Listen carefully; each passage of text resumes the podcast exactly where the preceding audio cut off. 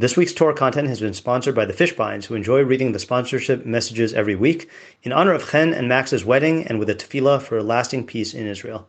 Hello, I'm Rabbi Matt Schneeweiss, and this is the audio version of the one-page article I wrote and published on my Substack, rabbischneeweiss.substack.com, and on my blog, kolhasrim.blogspot.com, on November 4th, 2022. And the article is entitled Lech Lecha, Is Circumcision Mutilation? Most Jews would answer, no, of course not. In truth, this is a machlokas.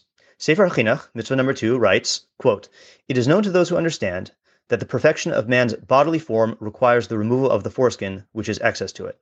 The reason for this mitzvah is that Hashem desired it to establish a sign in the bodies of the people he singled out to be called by his name, Israel, in order to differentiate them from the other nations in the form of their bodies, just like they are differentiated from them in the form of their souls, whose source, i.e., the knowledge we comprehend, and preparedness are not equal. He established this differentiation on the male organ, which is the cause of the preservation of the species, in addition to the fact that it contains a perfection of the bodily form, as we explained. Hashem desired his chosen nation to perfect their anatomy, and he wanted this perfection to come about through human agency, rather than creating man perfect from birth, to allude to him that just as the perfection of his bodily form is through his own agency, so too it is within his power to perfect the form of his soul through proper actions. End quote. Rambam disagrees. He begins his discourse on the reasons for circumcision in the Moreh 349 by expressly rejecting the Sefer Chinuch's premise, and then goes on to provide the first of his two explanations. Quote, Some people believe that circumcision is to remove a defect in man's bodily form. But everyone can easily reply, how can products of nature be deficient so as to require external completion, especially since the use of the foreskin to that organ is evident? This commandment has not been prescribed as a remedy to, defi- to a deficient physical creation, but as a means for perfecting man's moral shortcomings. The bodily injury, nezek gufani, caused to that organ is exactly that which is desired. It does not interrupt any vital function, nor does it destroy the power of reproduction.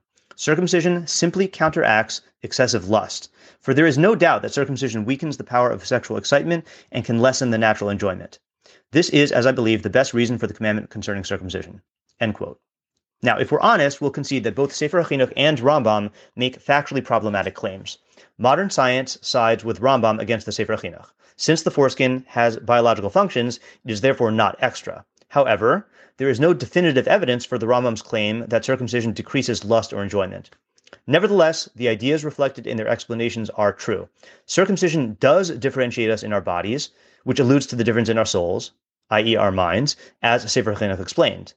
Likewise, the act of diminishing the male sexual organ symbolically conveys Judaism's stance on the relationship between body and soul, as the Rambam writes in his introduction to the Mishnah. Indulgence in excessive bodily pleasure deteriorates the soul, and the development of the soul demands a curtailment of bodily indulgences. End quote. Does the Rambam's view lend support to those who protest circumcision, framing it as a form of genital mutilation? No, to the contrary. Such protests vindicate the Rambam's view insofar as they underscore the difference between Torah and non Torah value systems. To mutilate means, quote from dictionary.com, to injure, disfigure, or make imperfect by removing or irreparably damaging parts, end quote. But whether a particular act constitutes mutilation is entirely dependent on one's value system.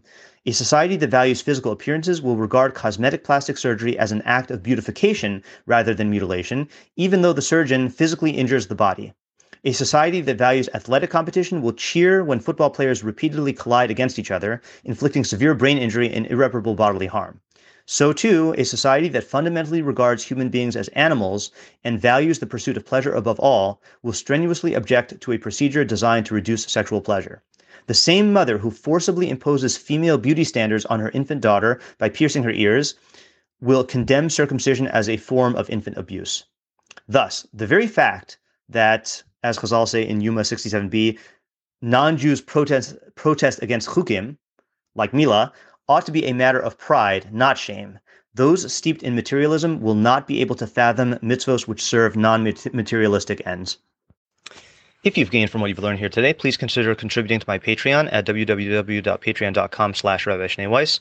Alternatively, if you would like to make a direct contribution to the Rabbi Schneeweiss Torah Content Fund, my Venmo is at matt-schneeweiss and my Zelle slash Chase QuickPay and PayPal are mattschneeweiss at gmail.com.